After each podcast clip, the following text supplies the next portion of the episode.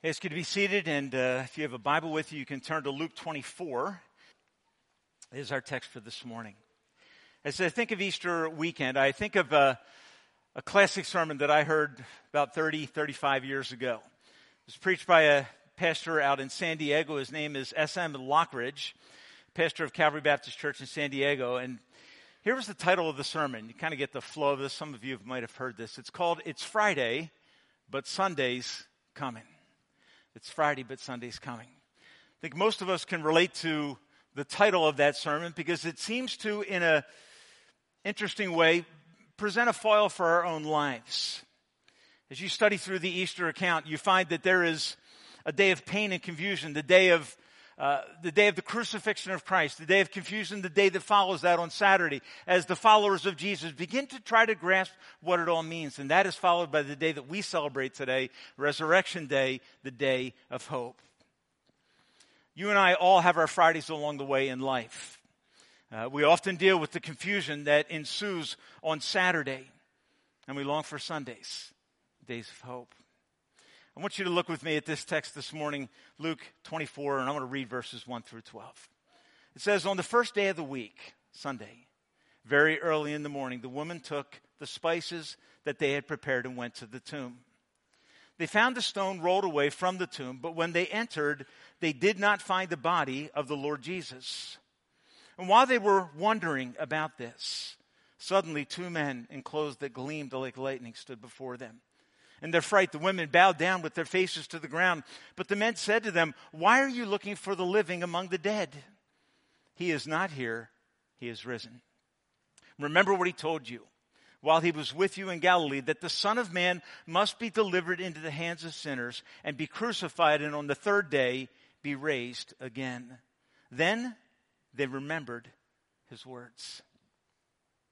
This morning, I want us to look through this uh, portion of Scripture. I want us to follow the steps of Christ. So we see Luke twenty-two to twenty-three gives us the, the narrative about the crucifixion. Chapter twenty-four gives us the narrative about the resurrection of Christ. So all of this starts with the day of pain. Uh, the day that the followers of Jesus saw him mocked, humiliated, and flogged. That is to be beaten with the cat of nine tails thirty-nine times, pulling and tearing at his flesh. His beard is pulled out. He is crucified.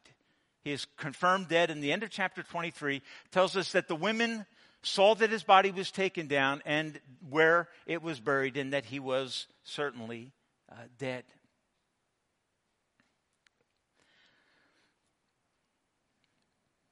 I want you to focus not as much on the details in this text, on the death of Christ, as much as I would like you to follow on the, the impact that it had on his followers, because certainly that is where we stand today. We're people impacted in our daily life by the circumstances of a troubled world. On this day, their hopes and dreams were shattered, along with their personal lives, which were devoted entirely to his cause. You see, in the ancient world, in which there were many would-be messiahs, a humiliated and crucified Messiah would mean the end of a movement. It would be curtains. Acts chapter five makes this very clear. Everyone knows, cursed is the one who hangs on a tree. And when Christ dies, the lives of his followers feel ruined. That is the experience that they have. Their hopes have been dashed. And they huddle in a room, driven by fear of the Jews, ashamed of their scattering, ashamed of their denial of Christ, seeking protection, protecting their lives. And here's the simple truth that I think all of us have to reckon with, and I think all of us on our clear days can be honest about this. We all face Fridays. They come for all of us. We all face days when there is pain that is so deep that it is very difficult to grasp and understand. And that pain in this text is clearly laid out for all of us to see, and hopefully to come to appreciate because of what it means for each one of us. Christ suffered brutally on Friday to accomplish something glorious for us. We'll return to that at the end of our discussion. The question I want you to think about this morning is, what personal struggle, what day of pain are you wrestling with at this time? What is grabbing your attention? What's filling up the screen of your life so that you can barely function? Now, here's what happens for all of us. I think we enter into circumstances that we don't have a good explanation for. We ask the question why. The result of that is that we begin to wallow in the mire of confusion. And so the day that Christ is crucified, that's the day of pain for the disciples, a deep day of brokenness. But that day of pain leads into a day, a day and a half of what we would call uh, a season of confusion. I want us to just look through this text and identify through the eyes of three people the confusion that they're facing. First of all, verses one and two, the women. Uh, in every one of the Gospels, the women are the first ones that come to the tomb. And what are they seeking on this day? Well, the text gives you an indication of what they're seeking. They come with spices, that is the ointments and oils and spices that would be used to prepare a body properly for permanent burial. What's driving these women? Well, you're going to find that there's at least five of them, and I believe what's driving them is deep love for Christ. They're in a season of mourning. They're in a season of unimaginable pain that's leading to deep confusion, but out of love, they're driven to do the right thing for this glorious Savior that they loved and followed. They came expecting to find a body to prepare a corpse for burial, because tombs are for dead people. And all their hopes are destroyed. Verses three and four and then four through eight, you find that they're, as they go into, come to the tomb, they find that the stone's been rolled away. And their initial response, you would hope, would be, he's risen, just like he said. But the truth is, that's not the response of these women. It's not the response of the early disciples. Their first response is, somebody took the body. That's the sense of confusion that we often have. We know the clear promises of God. But when we're faced with the daily circumstances of life, we tend to cry out a cry of confusion.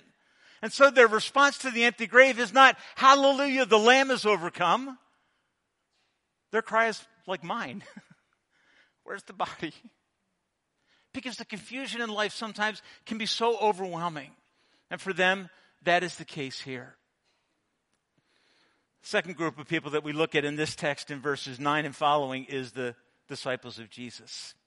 The ladies come back from the grave, and they begin to recount for the disciples the fact that the body's not there. And on top of that, inside the grave, they encountered these, these angelic beings, these messengers from God, declaring a message of hope. He's not here. Why are you seeking the living in a place where dead people go?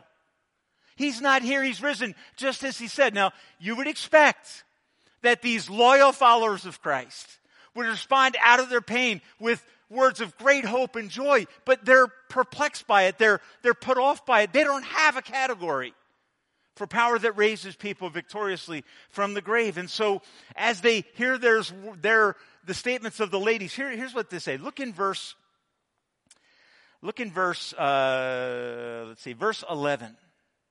It says, but they, the apostles, did not believe the women. And there are various explanations for that historically as to why the witness of women to such an event would not be trusted. Uh, there was an unfortunate uh, disregard for women in that day. I think it's fascinating that at every resurrection account, the first ones to hear and testify to the resurrection are women. So, it, amen. Okay. So you you you have this this picture. So they come and they, they're they're ecstatic. They're beginning to sense hope in the midst of their confusion, and they come and they, they kind of pour it out on the disciples. And here's the response of the disciples. You just, men, this is, this is condemning. They did not believe the women because their words seemed like nonsense. They heard the truth that Jesus had promised, and they discarded it. Folks, here's how you can stay in days of confusion. Doubt the promises of God. Hold them suspect. Be suspicious of what God has promised to do, and you will never escape the season of confusion. See, I think this is the honest truth. What, what drives our sense of confusion, our sense of despair after days of pain, is our failure to lay hold of the promises of God. We are so quick to doubt the clear and exceedingly beautiful promises of God. And that is the response of the disciples. I hope you don't look at them and say, you know what? If I was there and those women came back and said the grave's empty, I would have said, hallelujah. Okay? It, it, that's not the reality of our lives. We walk into pain. It leads to confusion. And when we hear the promises of God, we're kind of like, that doesn't make sense. It's not what I expected. It's not how I thought my life would work out, how my marriage would work out, how my business would work out. We wrestle in the day of pain with deep and overwhelming confusion. Doubt, however, of the promises of God is an invitation to worry, a uh, companion that I think many of us travel the road of life with. Uh, worry is unproductive, and worry is unhelpful. In this case, the disciples are blinded by the facts. You understand what I'm saying? The fact is that Jesus died and was buried, and that was verified. That's the facts. And what the disciples on this day are doing is what you and I do.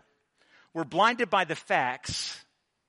Therefore, we don't obtain the blessing of the promises of God that require the miraculous. Isn't that true? We know the promise of God. It is unbelievable. Sometimes we, we, we struggle with, with getting it, with understanding it. And that allows our seasons of pain to prolong. Rick Warren made this observation. He said, don't doubt in the dark the things that God has revealed in the light. You know, when you come to Christ, you come into the light. You come to know the one who is, himself is the light of the world. And in that context, you begin to hear great and glorious promises that encourage and thrill your heart. And then the day of pain comes, and then the day of confusion ensues. And in that context, I would argue that we tend to doubt the promises of God, because in the dark, we just can't see. And we have to say to God, God, help me to see your promises in the season of pain and confusion that I find myself immersed in. Can I share with you a couple promises? If you find yourself today in a place where you're just, God, it's, it's just not working out. The marriage thing, the job thing, the finance thing, the school thing, the career thing. I, I just, I'm struggling to see it clear. You can relate to how the disciples and, and, and, the, and the women felt this day. And the two on the road to Emmaus as well. As they're walking on the road to Emmaus, here's what you find. Jesus comes alongside them. Uh, they're, they're walking as would be the normal means of transportation in the, in the ancient world. They're on a seven-mile journey, so they got some time. If it takes twenty minutes to walk a mile, they've got, you know, one hundred forty minutes. Or, no, seven times forty is what? two hundred eighty minutes to share with Jesus, right? And so they've got they've got a few hours, and as they're walking, and, and there's this sense of being downcast and troubled, and they're they're they're they're talking through what the resurrection claim means and what the death of Christ means to their future plans, and they're deeply disturbed and struggling. And we find in verse twenty, or I'm sorry, verse seventeen, Jesus says to them, "What are you discussing as you walk along the road?" Now, the text tells us that the disciples are unable to recognize Christ in this context. He has miraculously veiled his presence so that he can interrogate them and bring them to hope through truth, because that's the way it's going to need to be for them. The resurrected Savior will not be walking with them on the road of life. So he comes near and opens their eyes by truth. He rehearses promises. And this text, I think, is uh, incredibly substantial Uh, for our understanding, and I think it is central to the text that is before us. Jesus said, "What are you discussing as you walk together?" Verse seventeen, they stood still with faces downcast. They, as he asked the question, they're like, oh. Verse eighteen, one of them named Cleopas asked him, "Are you the only one visiting Jerusalem who does not know the things that have happened here in these days?"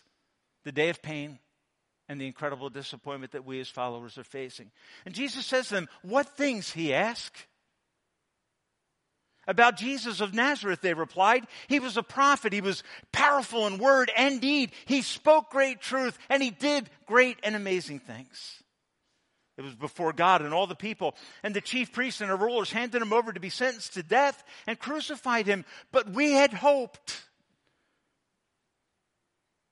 that he was the one who was going to redeem Israel. We hoped that he would deliver us from our pain. But now he's dead, and that pain of death has led to this deep confusion." Now, I want to focus your attention on the promise that Jesus brings to the disciples. Look down in verse twenty-five. It says, he said to them, "How foolish and slow of heart, how quick to doubt. all that the prophets had spoken. And then he asked this question to interrogate them with truth so that they could come to know it. He says, did not the Messiah have to suffer these things? Didn't he talk about his death, burial, and resurrection? If you flip back in your Bible quickly to Luke nine and verse twenty-two, you will find these exact words. Didn't he have to suffer these things and then enter into his glory? And beginning with Moses and all the prophets, he explained to them what was said in all the scriptures concerning himself. They approach the village. Jesus is about to depart. They beg him to stay for dinner. He stays for dinner. And as bread is broken at the dinner table, the hands of Christ break the bread. And we don't know exactly what's going on, but it seems to be that in the breaking of the bread, the light goes on.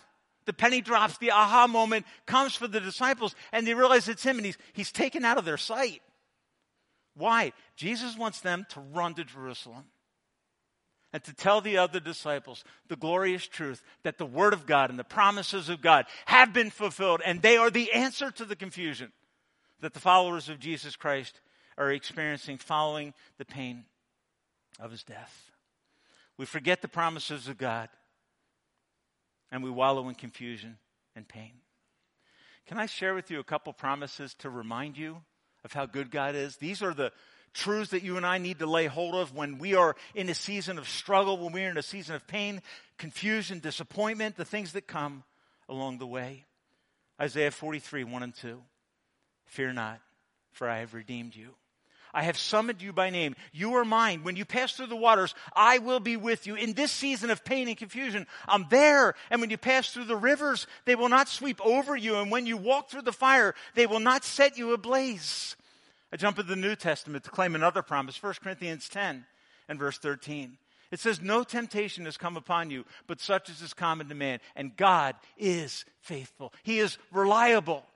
He will not allow you to face something that is stronger than you can bear. But in the season of trial, he'll make a way through it, a way out, so that you can stand up under it.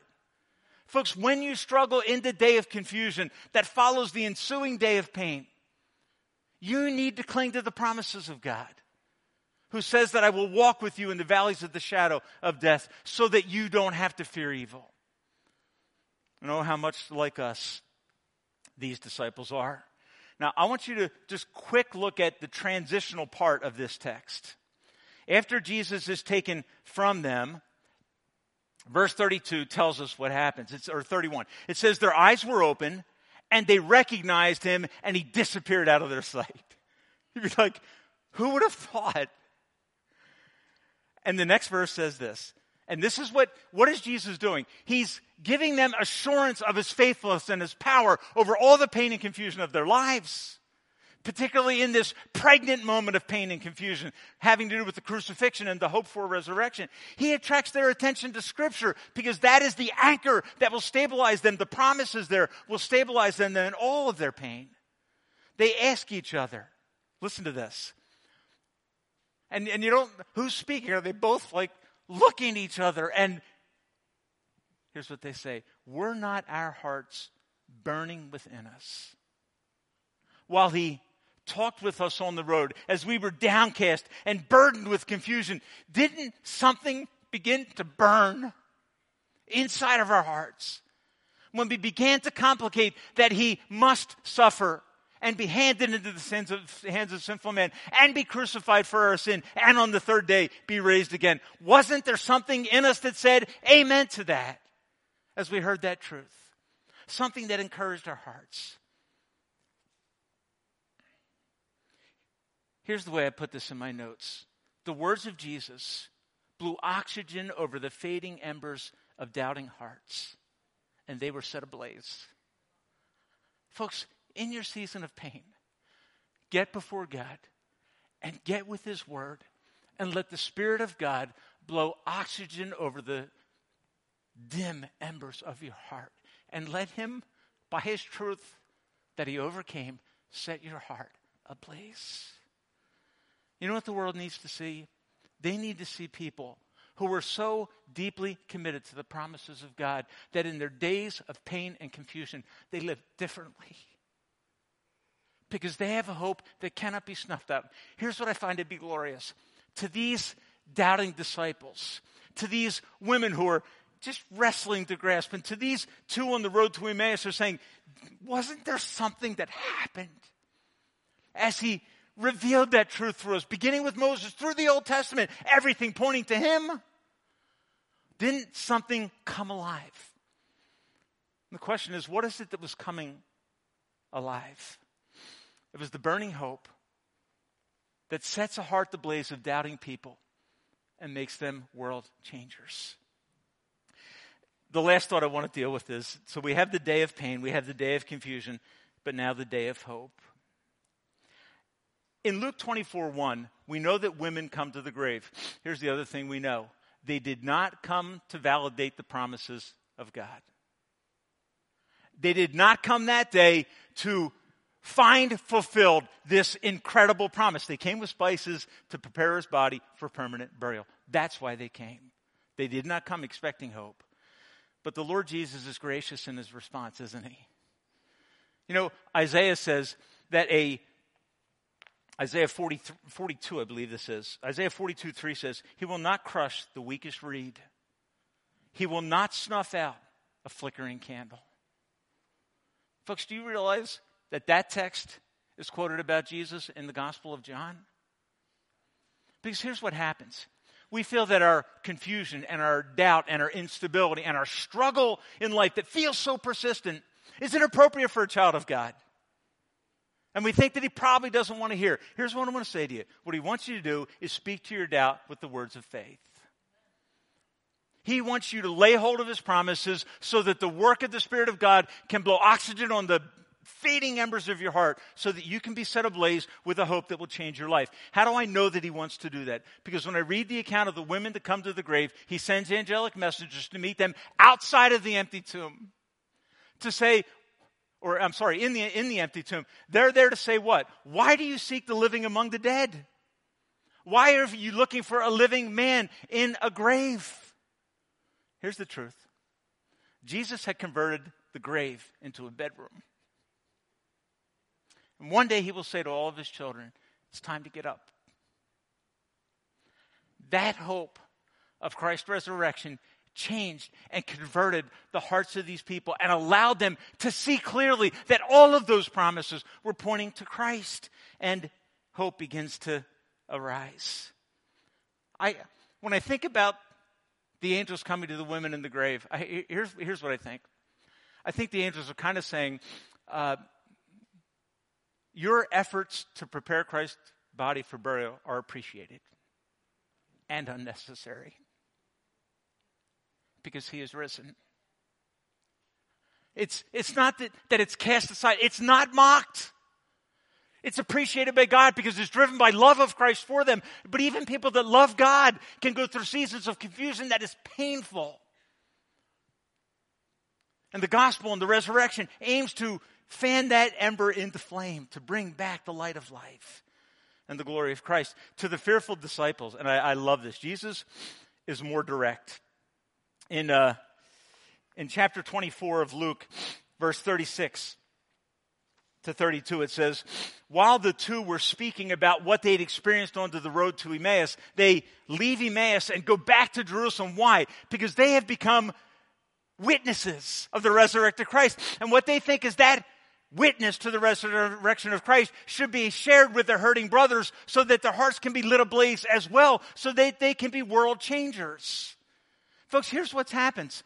When people encounter by faith the risen Christ, who is a grave breaker, they begin to understand that he is also in their lives a change maker. He comes to alter your life, the perplexity of it and the complexity of it. He, he, he comes to aim it and direct it for his glory. That's what he's aiming to do. And so he comes to these faltering disciples. The two are there. They begin to explain what happens, and Jesus appears in their midst. And I love this text because there's, there's part of you that, that thinks, what is, what do you say if you're Jesus? What do you say to the disciples who denied and betrayed and scattered and fled and are now hiding, holed up in an upper room after having lived with the King of Kings and Lord of Lords, having seen everything that they saw? What, what destroyed their hope? What, to, what led them to doubt and confusion? The crucifixion. Without an expectation and appreciation for the resurrection. He appeared in them and he said, peace be with you. Verse thirty-seven says they were startled and frightened, thinking that they had seen a ghost. He said to them, why are you troubled and why do doubts arise in your mind? The, it, it's an ironic question. Jesus knows why they're doubting. He knows why they're struggling. It's why he repeatedly promised and reaffirmed for them the truth of his resurrection. It's why when you get to First Corinthians fifteen, resurrection truth is hard to get. And the reason Jesus comes on repeated uh, occasions to affirm this truth is because it's not truth that sinks in simply and easily. And so he comes and he provokes their thinking from the Old Testament scriptures. In Luke twenty-four, folks, listen, three times this kind of exact theme is presented in Luke twenty-four because it is the gospel that changes our hearts. It's the gospel that inspires hope and trust in a risen King and Savior. We understand their skepticism. Uh, I tend to be a pretty skeptical person. I'm, I, I have a number of people that I tend to trust a lot, and then I also know what it is to wrestle with skepticism. Uh, about a year ago, my wife and I received a letter from uh, Janice Henderson. It's a mutual fund company, okay? Now, my wife and I, in the past, had had dealings with this company. We had put an I R A account there. I think our deposit was about twenty-five hundred dollars, okay, back in the early nineties when that's all you could put in. Um, we got a letter saying that you you have unclaimed assets. Now, because I'm a skeptic, what do I would think? It's a sham. I've been ripped off before. So I threw the letter away. Two weeks later, we get another letter. Now, my wife is wiser than me. Don't you think you ought to pay attention to that? She's like, she knows I have a hard time paying attention to anything. Okay. So I said, all right, I'll open it. I opened it. And again, it said, you know, you, you have thirty days to claim uh, this um, sum of money. It didn't disclose what it was, which is what made me suspicious. If there's money there for me, tell me if it's worthwhile. Here's what I'm thinking. It's an account that we had transferred in the past. There's probably a couple dollars left, capital gains or something like that. It's not even worth the effort. And it protects me from getting used by a system that's dishonest. And my wife provoked me and encouraged me and said, why don't you just call? So I did. I called and they started to tell me information about myself that they would only know if I had had an account there someday. And as I began to, what's your old phone number? Did you ever live at X? I'm like, yes. Now, if they started to ask for social security numbers, I was hanging up, okay? But as they kind of walked through this process, I, I became assured, and I was like, maybe there is something there, okay? We had no idea what it would be. But it was twenty-five hundred dollars that we had put there twenty-five to thirty years ago, and it has done really well. So when I got the letter, I doubted it. I didn't want to take that word. I doubted it. But when I acted on it and responded to it, I found that there was a actually substantial blessing. Here's what I learned through that experience. Doubt can be costly. It's understood, right? We all understand why I would be skeptical about that letter. But that doubt sometimes needs to be walked through the, the venue of truth to, to vet it and to find out if it is actually true. And if it is, act on it. God has given us substantial promises in the vault of grace. And he wants us to lay hold of those promises in the seasons of confusion so that we can become gloriously people of hope. This morning I ask you this question in conclusion. What Friday are you facing that is causing pain and doubt and confusion? Today, you need to take it to God.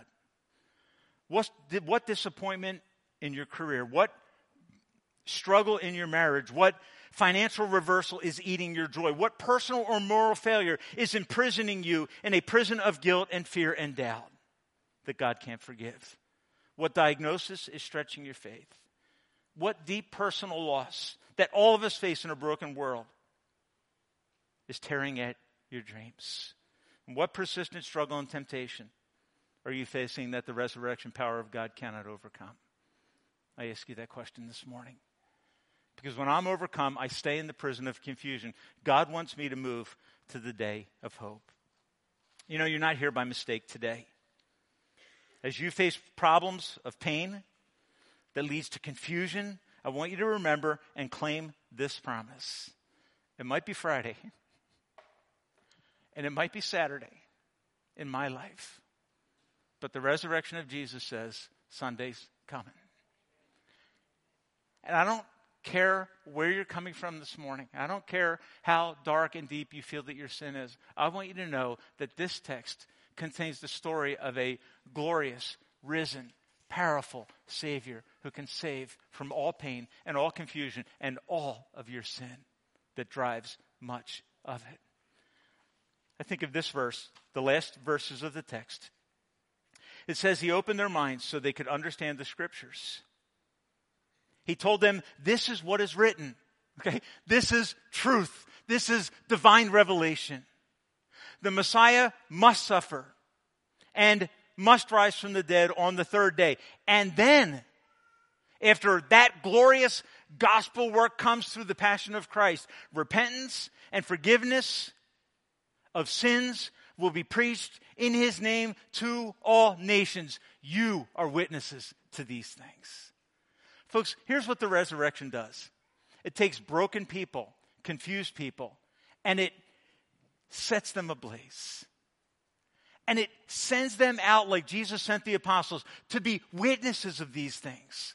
Folks, if you have experienced the transforming power of God's grace through the death, burial, and resurrection of his Son, through which he took the consequences of your sin and struggled and was vindicated on the third day by his resurrection, if you, if you know that, you need to take that to the world around you. And if you're here this morning and you're wondering, is there hope for someone like me? And here's the truth. Each of us knows ourselves better than anyone else knows us, and God knows us a little better. Sometimes what we know our, about ourselves drives pain and confusion. This text addresses that issue with the glorious truth of a perfect Savior who lived a life we could never live, and a sacrificial Savior who died the death we could never, that we should die, and who is a victorious Savior because on the third day he rose again victoriously. And his aim is to fill our hearts with glorious hope. This morning, perhaps God is opening your eyes. And if he is, here's a promise I want to encourage you to claim. Romans ten thirteen. Paul, under the inspiration of the Spirit of God, says, whoever calls upon the name of the Lord shall be saved.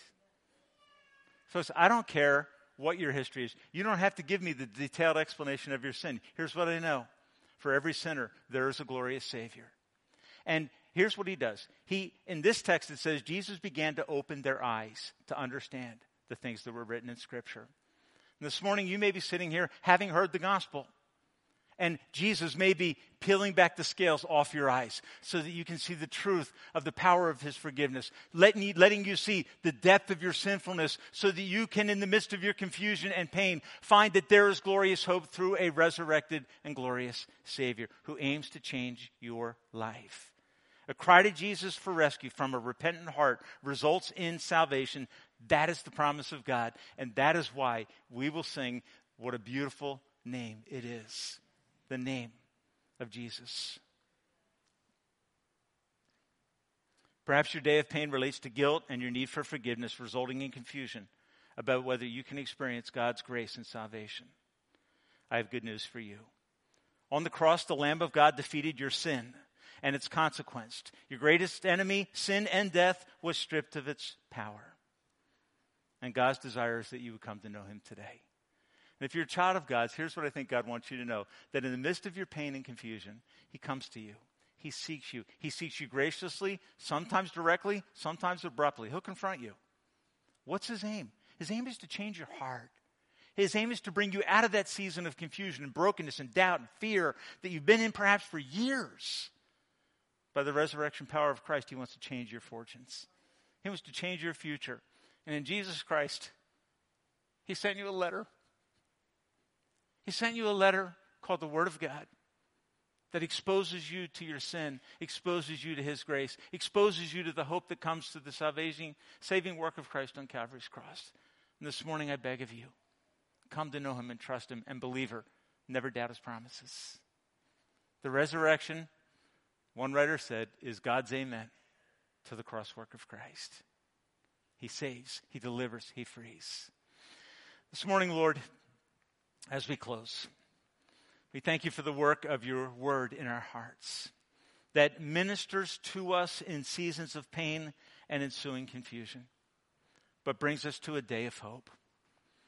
Lord, this morning as we go through this beautiful day, let it not be for us a sentimental holiday that makes us feel good. Let it be truth that changes us, that moves us from being weak to being powerful in the name of Christ. Thank you that you, Lord, have given for us a beautiful Savior, and his name is Jesus. As we conclude our service, Father, I pray that if there was someone here who has never trusted Christ, who has never come to know the beautiful name of Jesus as Savior, I pray, God, today that as we sing our closing song, they may come forward and say, uh, Pastor, today I want to trust Christ. I want to know Christ. I want to claim his promises. I want to be delivered from my day of pain and confusion by the glorious power of Christ. God, today, save, we pray, through the one who died, was buried, and rose again victoriously. We pray all these things in Jesus' name, and all God's people said, amen. Amen.